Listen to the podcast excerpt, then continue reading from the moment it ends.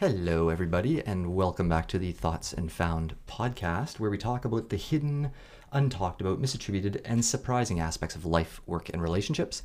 My name is Adam, and I'm here with my wife Danielle today, and we're going to be talking about 10 things that have surprised us about pregnancy so far. So, this is the next episode in our pregnancy series.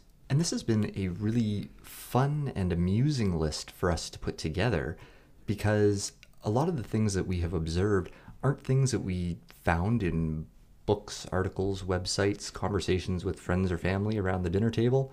So uh, they've been a bit of, a surprise for us on, on many fronts. So, where would you like to start with this? I think on that note, with the first one, that symptoms are unique. Um, I think every pregnancy is different, and I think that really surprised me because, like you mentioned, there's tons of books, there's tons of websites. You can have conversations with people who've had multiple pregnancies, and I think it's funny because even people have mentioned who have multiple children that every pregnancy is different, whether they're different sexes or um, same sex even within women, the pregnancy has been different. And so, why would you think that across pregnancies they would be the same? But what surprised me is that when I was going through a lot of those symptom lists, you know, when you get those emails every week, you should be, or not should be, but you might be experiencing the following symptoms. And a lot of them I'd go through the list and I'm like, nope, nope. Not that nope, one either. Nope. But what about this, this, and this? And those are my symptoms. And I'm pretty sure they're not out of the norm, but they're just not on those lists. So, that was really interesting to me. Um, you know, the typical stuff that you think about, like the the back pain, the hormonal episodes, kind of having a bit of a you know some meltdowns here and there, um, getting stretch marks, a lot of that swelling, um, that kind of stuff. I so far, and I mean it's eight months in, haven't had any of that, but I have had different things that a lot of people who I've talked to never had. So um, things like insomnia and breast pain and constipation. So those are things that I've dealt with, um, and it's been somewhat sort of all along. Um, yeah, a lot of your symptoms started started right early, away, much yeah. earlier than a lot of the symptom lists said said they, they would, would, kick in. Would kick in. Yeah, absolutely. Something like breast pain has basically been something I've dealt with since the very beginning. Um, and you keep asking is that, do you still have that? I'm like, yep, yep, I still do every day. I'm, I'm really, so, really sorry to hear that. Um, but I think I've had like maybe two sort of hormonal, if we could call them that, like episodes where I just kind of start crying, crying for, no, for no, reason. No reason at all. and I know I'm crying and I know I shouldn't be and there's nothing that triggered it, but I'm just crying and I can't control it. So But um, overall though, I would say that you've actually had a very sort of non-hormonal pregnancy yeah. that way in terms of emotionality or anything like that. stability and stuff. But I also yeah, pretty even even keeled all the way along. Even when I have my periods, it's not something that I typically deal with. So um, that didn't surprise me that I wasn't as fluctuating in my personality maybe as some other people find that that they might be. Um, so I think that's just one thing that really surprised me was that it didn't follow the sort of cookie cutter list and that everybody has different symptoms and, and ex- that those symptoms are okay. Um, and also the extremity of the symptoms. We, we had talked about that. Um, you know, some people may the symptoms might be very minor. Other people they're much more extreme, and we're talking mm-hmm. about the same general symptom. Yeah, yeah, for sure. So that's that's number one. Um, number two. Number two. this was this was really surprising. I, I, think we've we've laughed about this a fair bit. How soon the trips to the bathroom kick in? The, the that, additional trips. Wow. When they say frequent urination, they mean frequent urination, and that was something that I don't even know. Like week one or week two started. Like I was going to the bathroom three, four, five times a night. Well, and that was where we also noticed it kicked in was at night. Yeah. More than even during the day initially. Yeah. It was at night. It was all of a sudden like, wow, we found out that go. you're pregnant, and all of a sudden you got to go all the yeah. time. And that, I mean, I'm always a big drink, like a water drinker, so um, that's just par for the course, I guess. But at night, like I hadn't had water, you know, all night long, but I'm still up at 11, 1, 3, 5, 7, going to the bathroom. Um, and of course, that just wakes your partner up when you're sharing a bed and we've got a dog and she kind of hears that. I mean, luckily she's like she's losing her hearing, so she's not hearing it as much. It's not quite as disruptive for her. But I think it's still even it just disrupts the whole sort of room and we don't necessarily flush the toilet every time just because um, the noise and stuff, and just you know closing the door, like all that stuff, kind of just disrupts people. So um, that was something that really surprised me was just how soon that kicked in. I thought it would maybe kick in later when your bladder is getting kind of scrunched in there, um, but that's something that we've kind of felt all the way along. So um, that's interesting, and that's still going on. So fun times. Fun times. Fun times. Pregnancy would be a great time to invest in shares of companies that make, you know, Toilet paper, or Plungers. plungers, or or companies, maybe utilities like for water Yeah. utility companies or something like that, or uh, We've noticed our water bill has Water gone up. up. Like that's the thing that is interesting. And I know where we live, they've also changed their system to a tiered system, so it's based on consumption. Now we've got four tiers of consumption, and the price goes up as you move through the tiers. Um, so maybe that's just coincided with me being pregnant too. There's no way of really teasing that apart. But I know we've used a lot more water. lots more toilet flushes, lots more hand Um, yeah. washing. So you're generally going through a lot more water in your household. Exactly. So that's been interesting. So that's number two. Number two.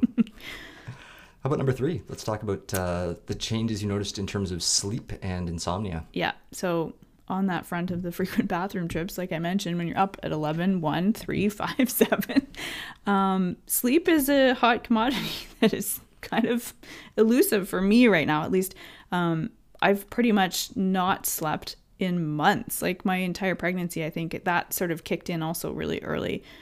And by not sleeping, like we mean that you know you maybe sleep for a couple of hours at a time. Yeah. Um, and then wake you're up, up. You're up if you're going to the bathroom or whatever, or just even not being able to fall back asleep. Yeah. And then falling asleep again for a few hours, and then being up again, etc. Yeah, and it's come in waves too. Like sleep's never really been a struggle for me. I've always been a, a person who's been able to fall asleep almost every anywhere um, with background noise on any sort of surface. I've you know camped and hard surfaces, soft surfaces, my own bed, you know, someone else's couch. Like it's not a problem. Um, but I feel like sleep has been this like thing I've been chasing. Even napping is not something I'm able to do. And you, you were like a, a Um, professional napper I used to be a before. power napper at school, power napper. university. You'd come home from one class and you'd maybe have half an hour. I could fall asleep for 20 minutes, have the best nap in my life, wake up refreshed, and go off to to, go my next class. And I seem to have lost that ability as I've gotten older. Um, so sleep has been one of those things that um, has been hard for me. But I've also been surprised with how I've dealt with the lack of sleep. I don't feel like I've been hit by a train every day. I don't feel like a walking zombie. It's, it's like, Like- it's like when you have slept, your body is getting sufficient Good sleep. Yeah, that, that and you're, you're okay. we've noticed too i have been going to bed earlier um i haven't had the exhaustion that a lot of people have like i did in the first trimester where i was just really kind of glued to the couch um but overall i haven't felt really tired all the time.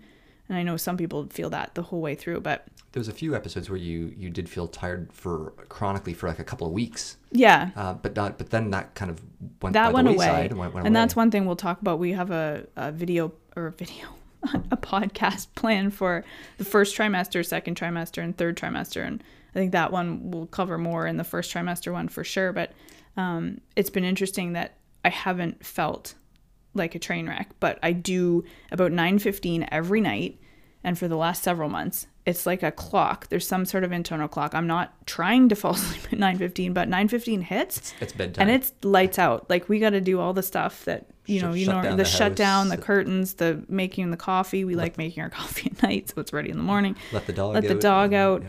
But it's like if it doesn't happen in the next like 15 minutes, gonna I'm gonna be couch. asleep. And Last- I like to go was- up and read and maybe kind of wind down, maybe have a shower or whatever. Last night it was eight thirty. Yeah, so that was an exception, but we've kind of adapted our lifestyle because we're now up earlier, so we can go to bed at 9:15 and we're typically up between 5 and 6. So, um we've just shifted and you've been able to kind of adapt to that too. We just kind of shut down at an earlier time than we used to. Wake up at an earlier time. Um, And we wake too. up at an earlier time, so we're still getting kind of the same amount of sleep. Um, but I, I know for me, one of the biggest things that has contributed to lack of sleep, other than trips to the bathroom, is hip pain.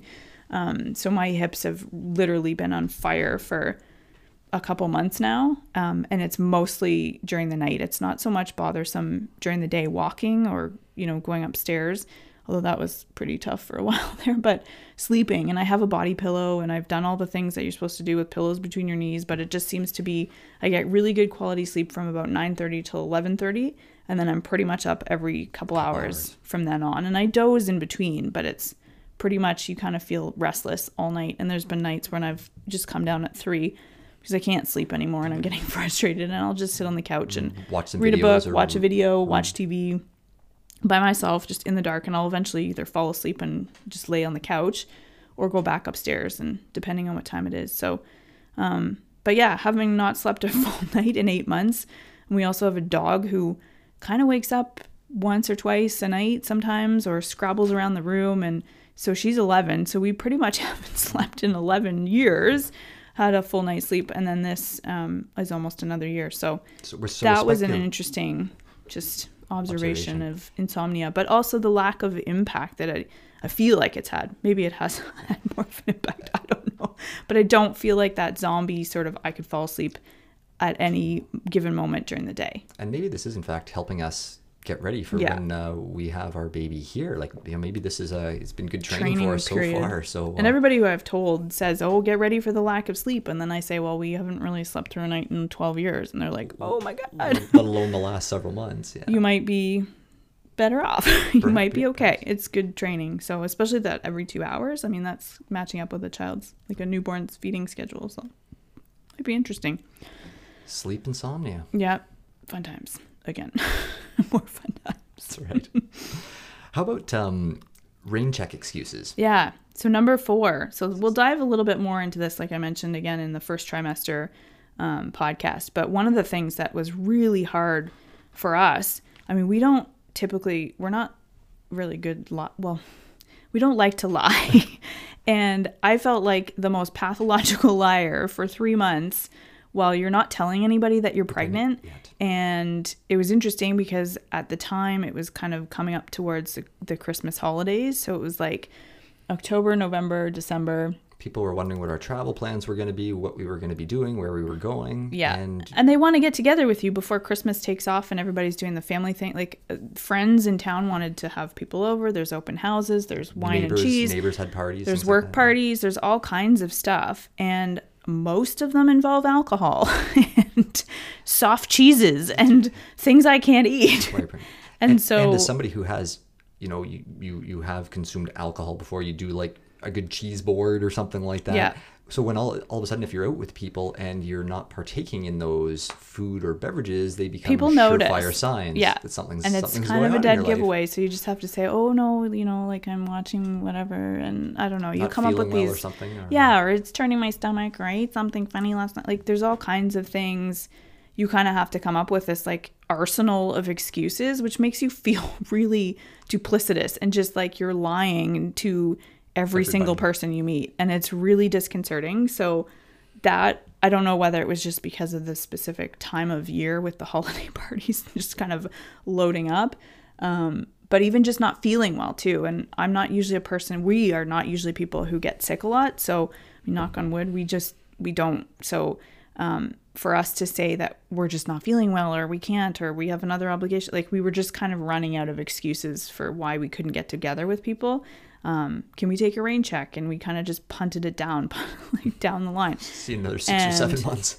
I think that that's just tough. So it's hard to kind of come up with those excuses. So um, once you tell people, and then you kind of go back and say, "That's why we couldn't come to A, B, C, D, E." And then you see all the light bulbs going. Oh, now that I all get makes, it. makes sense. Even if they didn't put it together at the time, like you think that they're going to put it together because you know what you're hiding, and Going it's through. not always the same case. Like they might just think, okay, you're just not drinking wine tonight. That's fine. Like they're not necessarily going to be like, oh, she's pregnant. So, um, but anyway, just being prepared for that sort of lying through your teeth. Teeth for the first few- it feels weird. until well because uh, unlike you know the some of those pregnancy test commercials where people are sitting down and talking uh, about being pregnant two weeks into a, a pregnancy Yeah. not everybody wants is comfortable or, or wants to tell people To disclose that early, yeah, um, that's personal pregnant. preference. so a lot but- of people do wait until uh, you know the pregnancy has progressed a bit further Yeah. um, but in doing so that can be a tough thing depending on the time of year it is Yeah. and what social events or activities are going on. And if you want to hear more about how we had to navigate that sort of tell and why we waited till we waited to tell people, um, check out our second episode about navigating the tell. We talk about um, just why we waited um, this time. This is the third pregnancy that we've had. So um, we lost two previous ones. So we kind of go into that a little bit more in detail. Okay, we're back. Sorry for that barking interlude, but Amazon just rang our doorbell. Uh, more baby gear got delivered, so that's exciting. Um, so they'll have to do an unboxing episode at some point along here. Uh, yeah, we'll tell you what's in that box. anyway, um, life with a dog while we're recording a podcast. So real life, folks. Um, okay, so let's just move on to number five.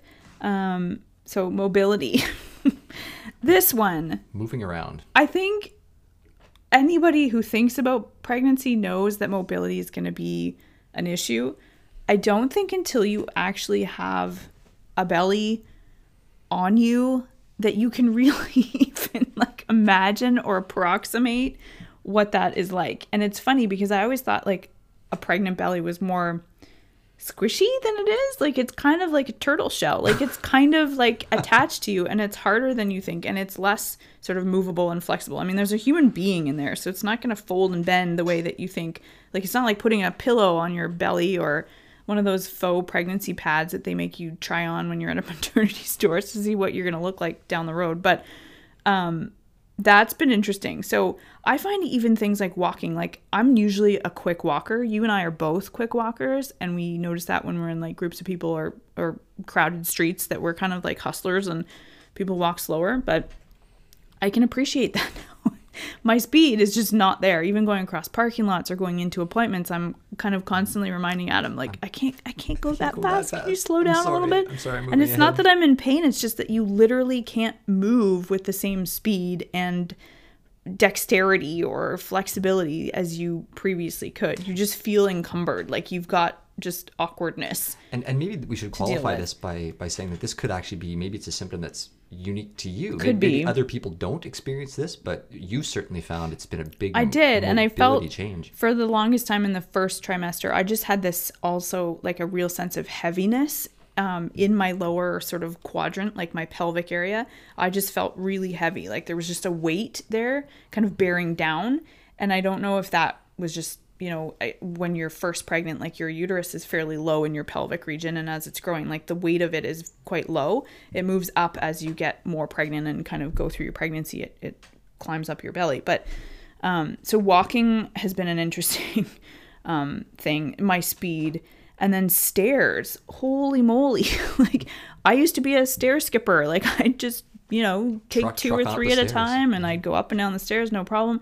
I find myself like holding on to the banister and then pulling myself up the rails. Like it's kind of It's more like at Mount Everest now. I feel than- like I'm quite elderly sometimes.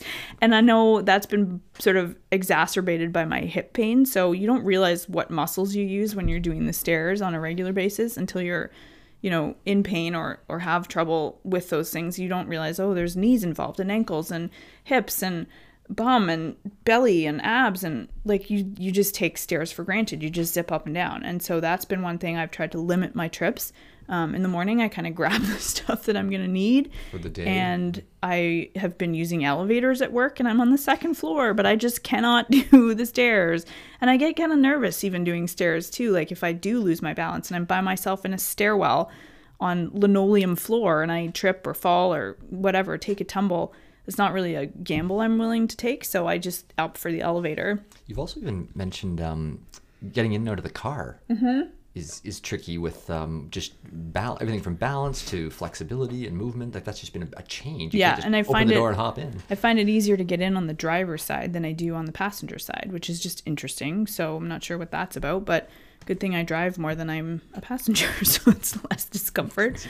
You've even just getting dressed like getting dressed is interesting because your balance you don't realize like you put pant legs on like one at a time. So i've kind of developed a system where i hold on to the bed or i hold on to a bedpost or like a blanket box or we have a little chair in our room. Like i'm holding on to something when i'm putting socks or pants or something that has like two legs or two of something on Um, same thing putting shoes on to go outside, like at the front door, putting boots on. Like most of my pregnancy has been in the winter and we have snow and so you're putting boots on and for lack of balance, I'm holding onto the wall or holding on to Adam or holding onto our Banisters front table or something. I need to have a balance beam there to kind of just make sure I don't fall on my face. Um, and then also things like getting down on the floor to like cuddle the dog. I used to be a big like, you know, let's wrestle Dog and cuddler and play play, and with the dog. Yeah. whatever, but I can't I literally can't first of all bend over to where her height is and then I can't like I find getting down onto the floor and getting back up quite Difficult. a task. It's like a bit of an army maneuver and rolling over in bed, those sorts of things. It's like a four step. If you're on one side, you like then move like A quarter of the way. a quarter of the another way, another quarter of the way, and then another quarter of the way, and then you push yourself out. So it's an interesting. You really make the decision to like commit to like getting out of bed because you put all this work into Work into it. So, um, sleeping on your back, shaving your legs, painting your toenails, all those things that like you, You- just don't think twice about bending over, but then you've got this like hard shell on your belly, and it's interesting. Like we've been laughing a lot about it because it's one of those things you just you have to make light of it Here's something else I can't But- do today. you do feel a little helpless and it's one of those things that you just totally take for granted when you have the mobility that then it kind of goes away and um, i'm sure it's still to come because i'm not fully done there's a lot of growth to happen in the last come. like two months um, so that will be interesting so mobility don't take it for granted folks There's some limitations there when you are when you are pregnant. yeah So let's move on to social life. Going out in public, like to the concert that we went to. That was an interesting experience. So we actually, excuse me, um, went to a Blue Rodeo concert um, for Adam's birthday. Hats off to Blue Rodeo and to my wife who bought me the Awesome tickets. show. Great show. We like seeing them. Um, that was back in February. I was maybe 18 weeks, 17, 18 weeks. Um, there's alcohol these concerts now. And this is interesting because this is not a big forum that we went to. Like the this is- venue was not a, you know, massive arena. It was an intimate an intimate venue. It's a theater that's normally known for, you know, orchestral performances, Dramatic stage arts. theater. Um, so we were surprised to have a concert like Blue Rodeo at that venue. So we didn't know that there was a new policy, I guess, that now people can bring drinks in. Um, so that was one thing, first of all, that just surprised us. But I think we're the only people maybe in the whole venue venue that didn't have a beer or a glass of wine or several. several over the course. And the way that that venue is set up, it's interesting because we were in the balcony, but there isn't a center aisle. And so every time somebody is going to the bathroom or going to get a drink or arriving late or arriving early or wanting to get up and chat to their friends, the whole crowd, you know, the- in the, the whole row. line of rows gets up. So people have these big Glasses of beer. cups that you'd almost expect at like a baseball game, like the the big red cups. I don't remember if they had lids, but I felt like they didn't have lids, and I felt like I was going to get covered in beer at any second. Spilled on. The people behind us in the row, like they're tight rows, right? And with a burgeoning belly, which at the time I thought was large, is not large now, but getting up and down and having people with alcohol like all around you, and you were literally up and down a Dozens of times. dozens of times to let people by. Um, that was just really interesting. So to look around, and even the smell, the smell of alcohol was interesting too because it was a three hour show. There was like an opening act, so people were in and out getting refills. I felt like the whole venue was just drinking, and you didn't even have a drink that night. I obviously didn't have a drink. I don't even think they were selling like pop. Like it was literally alcohol. So it just felt very it was a very alien experience of knowing that like you were the only person in a venue possibly not drinking. and it's something that we in otherwise we, we probably would have had a couple of drinks but but it's it becomes a unique experience you know to see that world through the eyes of, of other people whether it's for religious reasons or other personal beliefs who who don't drink Mm-hmm. on uh, who don't drink at all um, who have commented to us before that it's it's it's really interesting when you're immersed in a culture that Relies uh, uh, heavily uh, on uh, drinking on for alcohol. social sort as of part of social scene. interactions yeah yeah, totally. So that was a real eye opener for us because normally we're part of that sort of experience, and to be not and to be removed um, was just a really eye opening sort of um, few hours. Um, and then also just even going out in public, like it was interesting because people do start to look at your belly and like just look at you and your belly and not your face. it's less, really less eye contact, less more, eye contact, more belly, button contact. so it, that was interesting. And then also just being able to at a concert, like, okay, where are the bathrooms? And I'm not close to an aisle. I'm halfway through, and we had bought the tickets before we even found out that I was pregnant. So I didn't strategically pick an aisle seat. We were in the middle of the row without an aisle. So They were great seats though. they were great seats, but it was an interesting consideration in that, like, okay, where's the bathroom? Like, I got to GPS this sucker because I need to maybe gotta use go- it a few soon. times. So, um, and then walking through the underground parking lot that was under construction, we ended up having to almost walk around the entire venue there was a big detour to there. get, yeah, to get to the entrance in the underground parking lot. So just not really being um, prepared for that and waddling through the underground parking Mm-hmm. Yeah, lot. we just hadn't thought I had to go to the bathroom by the time the concert even started, and then like a couple times, like it was just an interesting experience. So a whole new set of logistic considerations. A whole new set of yeah. logistics. And, and that spills over to you know even just going to like stores on Yeah. a regular basis, running our regular weekend Errands. errands. Yeah, And I think that's an interesting thing that we can also talk a little bit more about in the first and second trimester thing, um, other episodes. But I literally haven't done a lot of our errands. I used to do a lot of them because I actually don't mind errands Yeah, as like much as. Adam does. So he'll do like the outside yard work, and I'll go and run our groceries and post office and gas or whatever.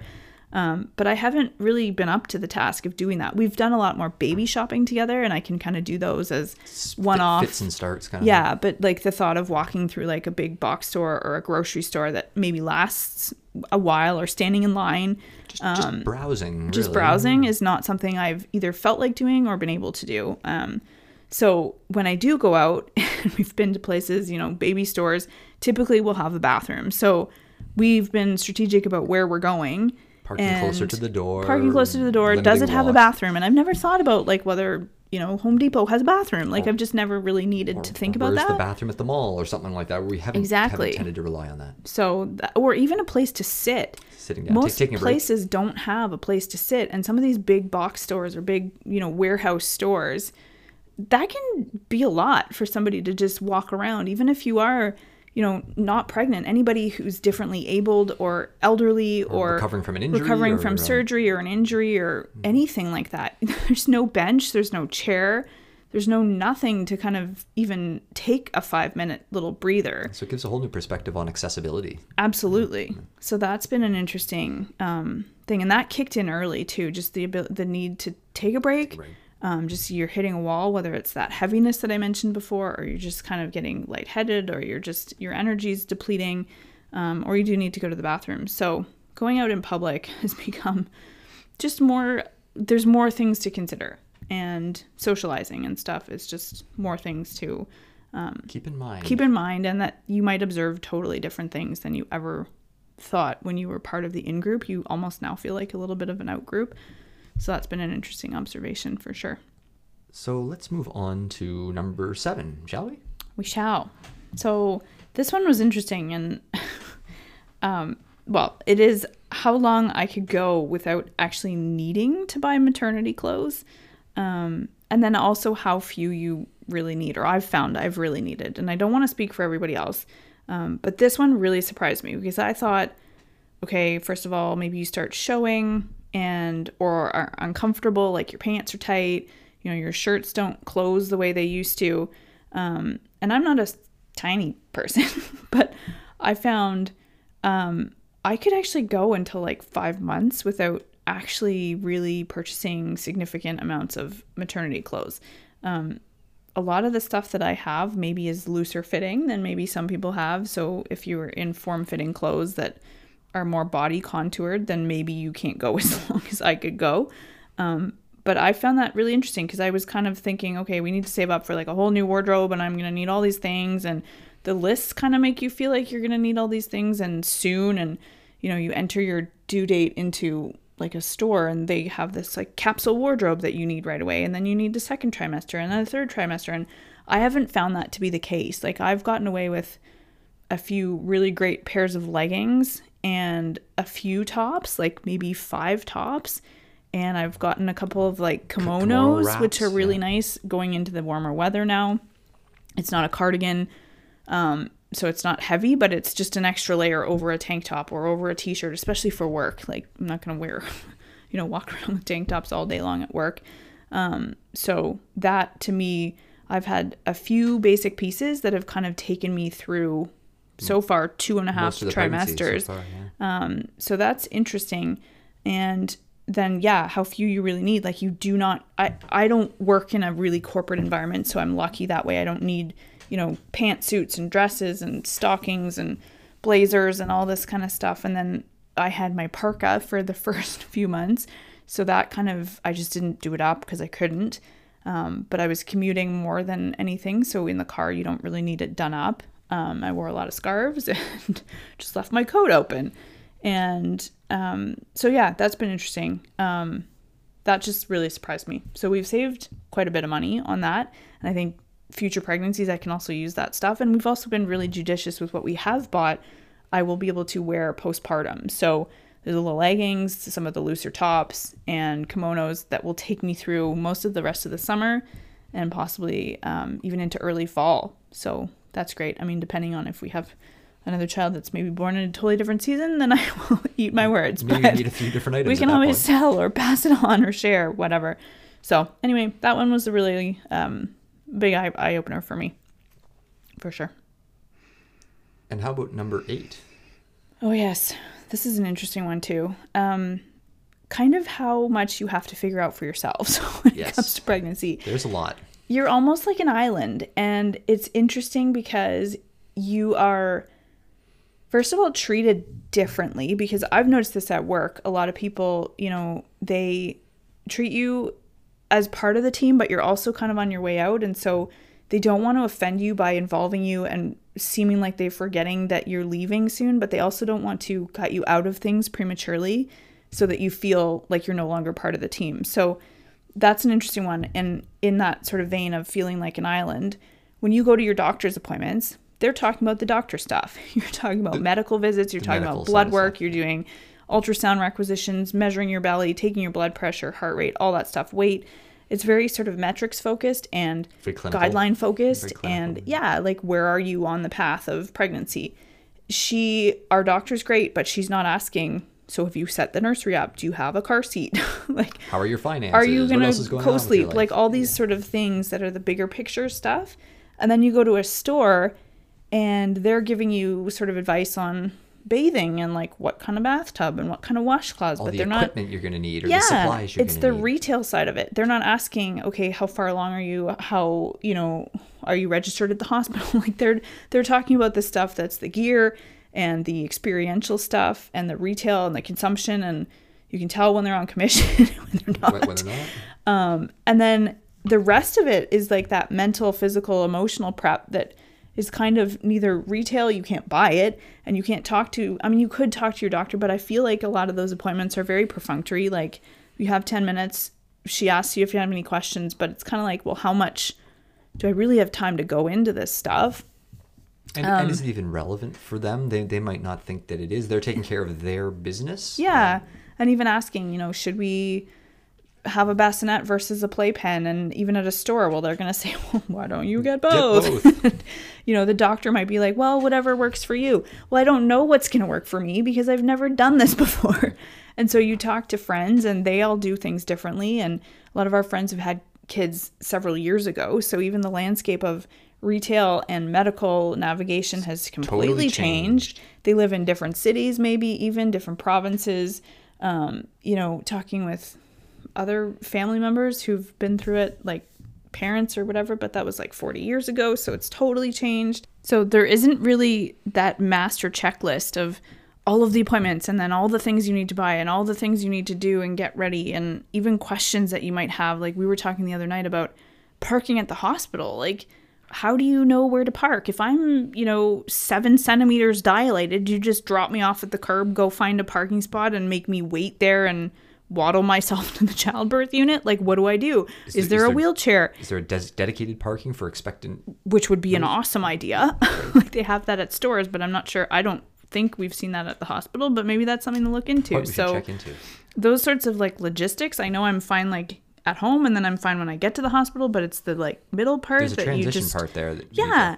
and nobody's really holding your hand and i don't expect them to but i feel like there's a lot of stuff that maybe There's in a gaps. subsequent pregnancy you would know and you kind of just take it for granted and i'm sure the medical system takes it for granted because this is what they do every day and they see pregnant women and it's no big well it's not a no big deal but it's one of those things they're just used to seeing and they know exactly They know how things work. they know the things and they don't even think about mentioning those because you might not know those things. And so that's just been really interesting about how much you have to figure out for yourselves. Um, there's a lot of planning that goes into it that maybe is just more tricky than I think we thought. Not that we're overwhelmed because I think we've taken it at a really good pace and we haven't front loaded it or end loaded it, but it's just been surprising with how much of the sort of synthesis role you play as the whole the couple going through it. as the whole process goes on. You're on. like that wheel, like the hub of the wheel, and there's all these spokes kind of going off of it, but you're the one piece in the middle, that that one through line. And, So and when we have mentioned to people about like the issue, for example, like you know, how do you know when to go to the hospital exactly? Mm-hmm. Like, like like there's there's various stages of labor. There's very early stages, late stages. When do you go? When do you contact the hospital to get some advice? And who do you contact? How do you contact them? Is it a one eight hundred number for the general line of the hospital, and you have to go through a system of fourteen buttons But to actually, get to no. the childbirth it, it turns center? out it turns out there actually is a number that we now have to go right to the, the birthing center to Yeah. get questions answered. But other people we've spoken to have even said yes, the parking thing is a problem because Yeah. in some cases, you were talking to somebody the other day who said um, they ended up leaving their keys with a parking attendant, and the parking attendant parked the car, but then the parking attendant went off shift and left his keys with the information desk. And so later that night, after their baby had been born, and this gentleman went to get his car to go pick up some extra stuff at home for his wife. He had to track his car down that was parked at the hospital Yeah. somewhere. And so there's not that that clear path of how does this work. And he said that's a great issue to iron out Yeah. as much as you can ahead of time. because it all works out in the end, but it's one of those things that It's in an an added already stressor that you don't anxious need to deal. Yeah, you situation, don't have to deal with do I need to think about where to park the darn car? And- Like, another friend things are happening; they're moving. So another friend said that because um, of, of their circumstance, they got to the hospital very close, very, very close to the, Mm-hmm. the birth of their first child. And they were parked in like a loading zone right by the emergency entrance or something. And they, he ended up leaving his keys with security and they moved his car somewhere as well. Yep. Uh, or, or at least put a, a sticker on it that said it wasn't going to get ticketed or towed or whatever. So Yeah. funny things happen at that transition these between logistics that you don't really think about because you're going from point A to point B, but like there's a lot of middle stuff that has to kind of happen to make it all work. work. All work. so, and we've had friends too who've gone to the hospital and then been turned around because they weren't sufficiently in labor. So you go home and then all of a sudden things progress. And at what point are you almost too late to go back to the hospital? And you, they you get there and they're like, "Why did you wait so long?" And like, because you sent us home. you sent me home.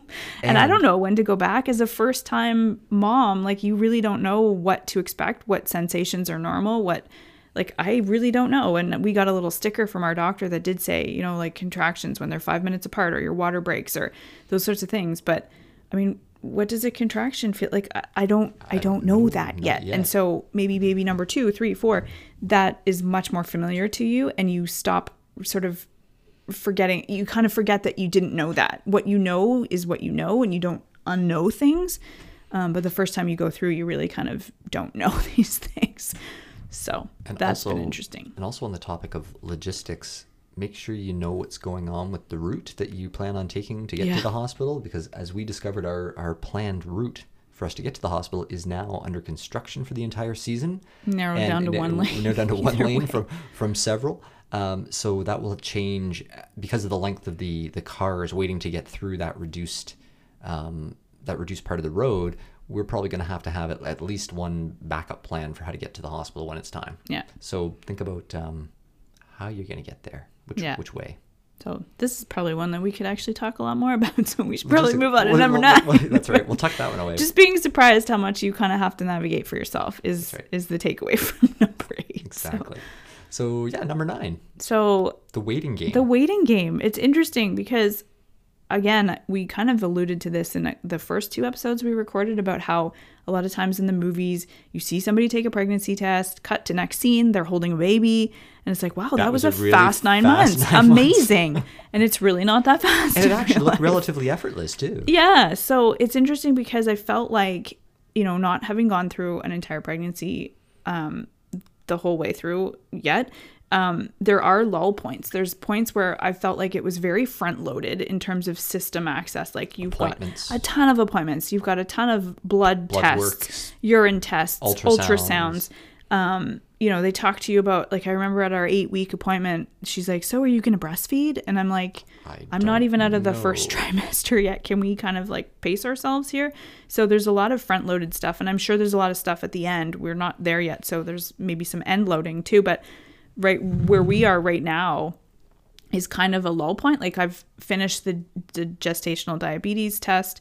Um, you know, we are still on the biweekly appointments, but we've had several. So it's been a couple months of just kind of routine appointments, which I'm not saying I'm unhappy about because there's a lot of poking and prodding and stuff that goes on at the front, um, the beginning. which is also a great thing to have. It's Gi- given our awesome. given our healthcare system, we are very very fortunate to to have that kind of access. But it's interesting in that, like, for the longest time, you feel like nine months is going to be a really long time. And then all of a sudden, it kind of does creep up on you. And you're like, you say to people, Oh, I'm 32 weeks. And they're like, Wow, you're in the home stretch and you, you must be getting excited. And I just got an email today from one of the maternity stores that I've signed up for their email list. And it says, like, Make sure you've got your hospital bag packed. And I'm like, Whoa, oh, okay, yeah, right. I guess Yeah, I need to do do that, that. Right. because that felt for so long like it was such a far away sort of task to do. We've been kind of working through the motions of accumulating stuff and decorating the nursery and going to appointments.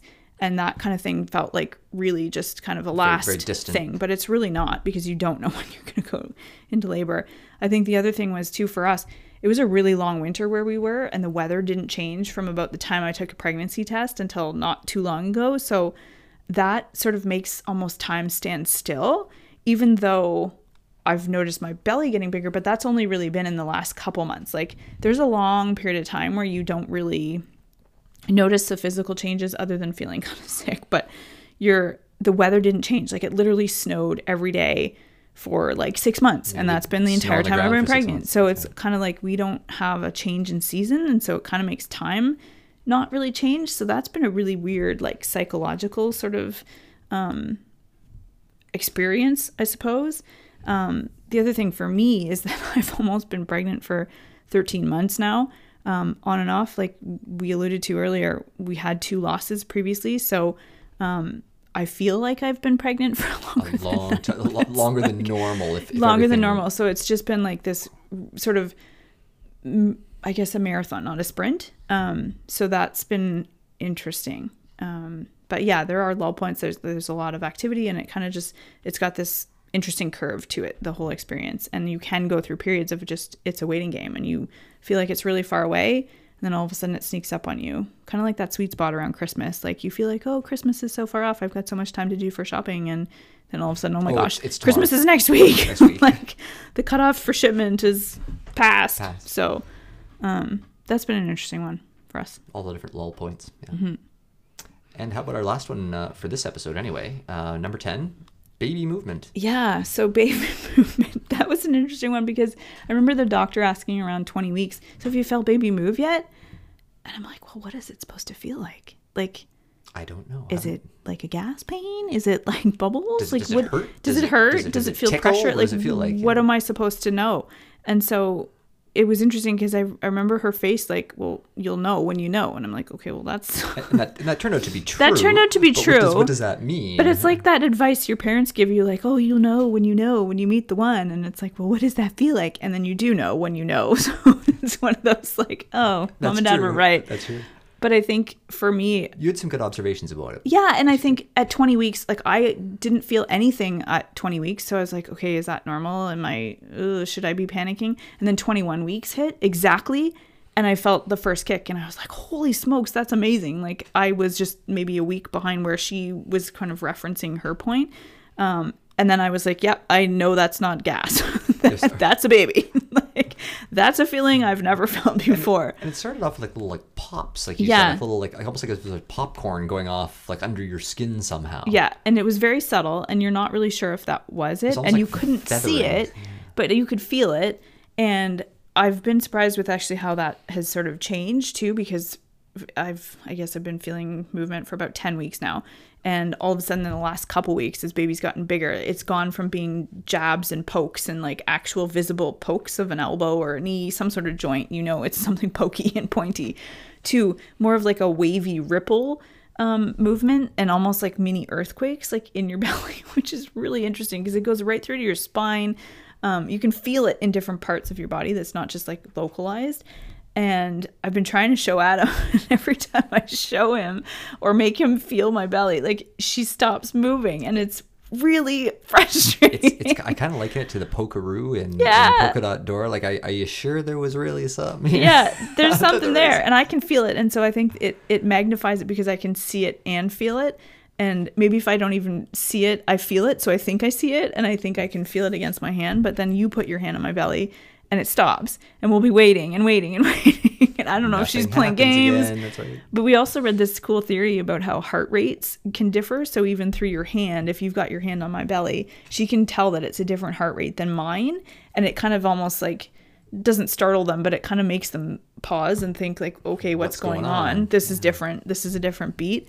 So there's theories about maybe that like dad's hand or someone else's hand on your belly can make the baby kind of stop moving. But I promise she's she's, She's doing in- it. I've, I've actually seen it from across the room where all of a sudden, like, your Yeah, my whole body whole- shakes. or your whole belly all of a sudden like jolts. It's really kind of a funny. it's uh, funny, and thing. it surprises you sort of how often that happens or when it happens and i know the other part is too you're in a meeting at work and you're getting kicked from all corners of your She's got, belly she's got opinions. She wants to. be you're ma- talking about budgets and nobody really wants to know about the fact that you're i mean it's a very private intimate moment and so you just kind of you know you roll with the punches literally but you're trying to focus on something else and it's interesting you're not going to like pause the budget meeting to say hey i'm getting kicked in the belly right now Although we're pretty sure that you you've got a little bit of like Brazilian jiu-jitsu going on. In Yeah, there. there's- there's a dance little party for munchkin, There's a one, there's for a dance party sure. happening there. So that's interesting. Um, yeah. So that's that's been a fun one. Actually, that's It's that's really, really. Yeah, you've had, kinda neat. had a lot of good good good uh, laughs fun and good that. chuckles and kind of you know surprising moments. And and when the baby moves around Yeah. a lot, it's also been really interesting. Like it's there's patterns there's for patterns sure. you've noticed, yeah. And I know I've talked to some girls at work too who've said, you know, when the baby is actually here, um, their patterns mimic what they were doing in the womb. So I'm curious to see if that's one of those things, if that holds true, because she does have active periods and then non so act, not so active periods. So it'd be really funny to see if that actually like comes to pass with her personality and her sleep habits when she's Mm-hmm. here. So.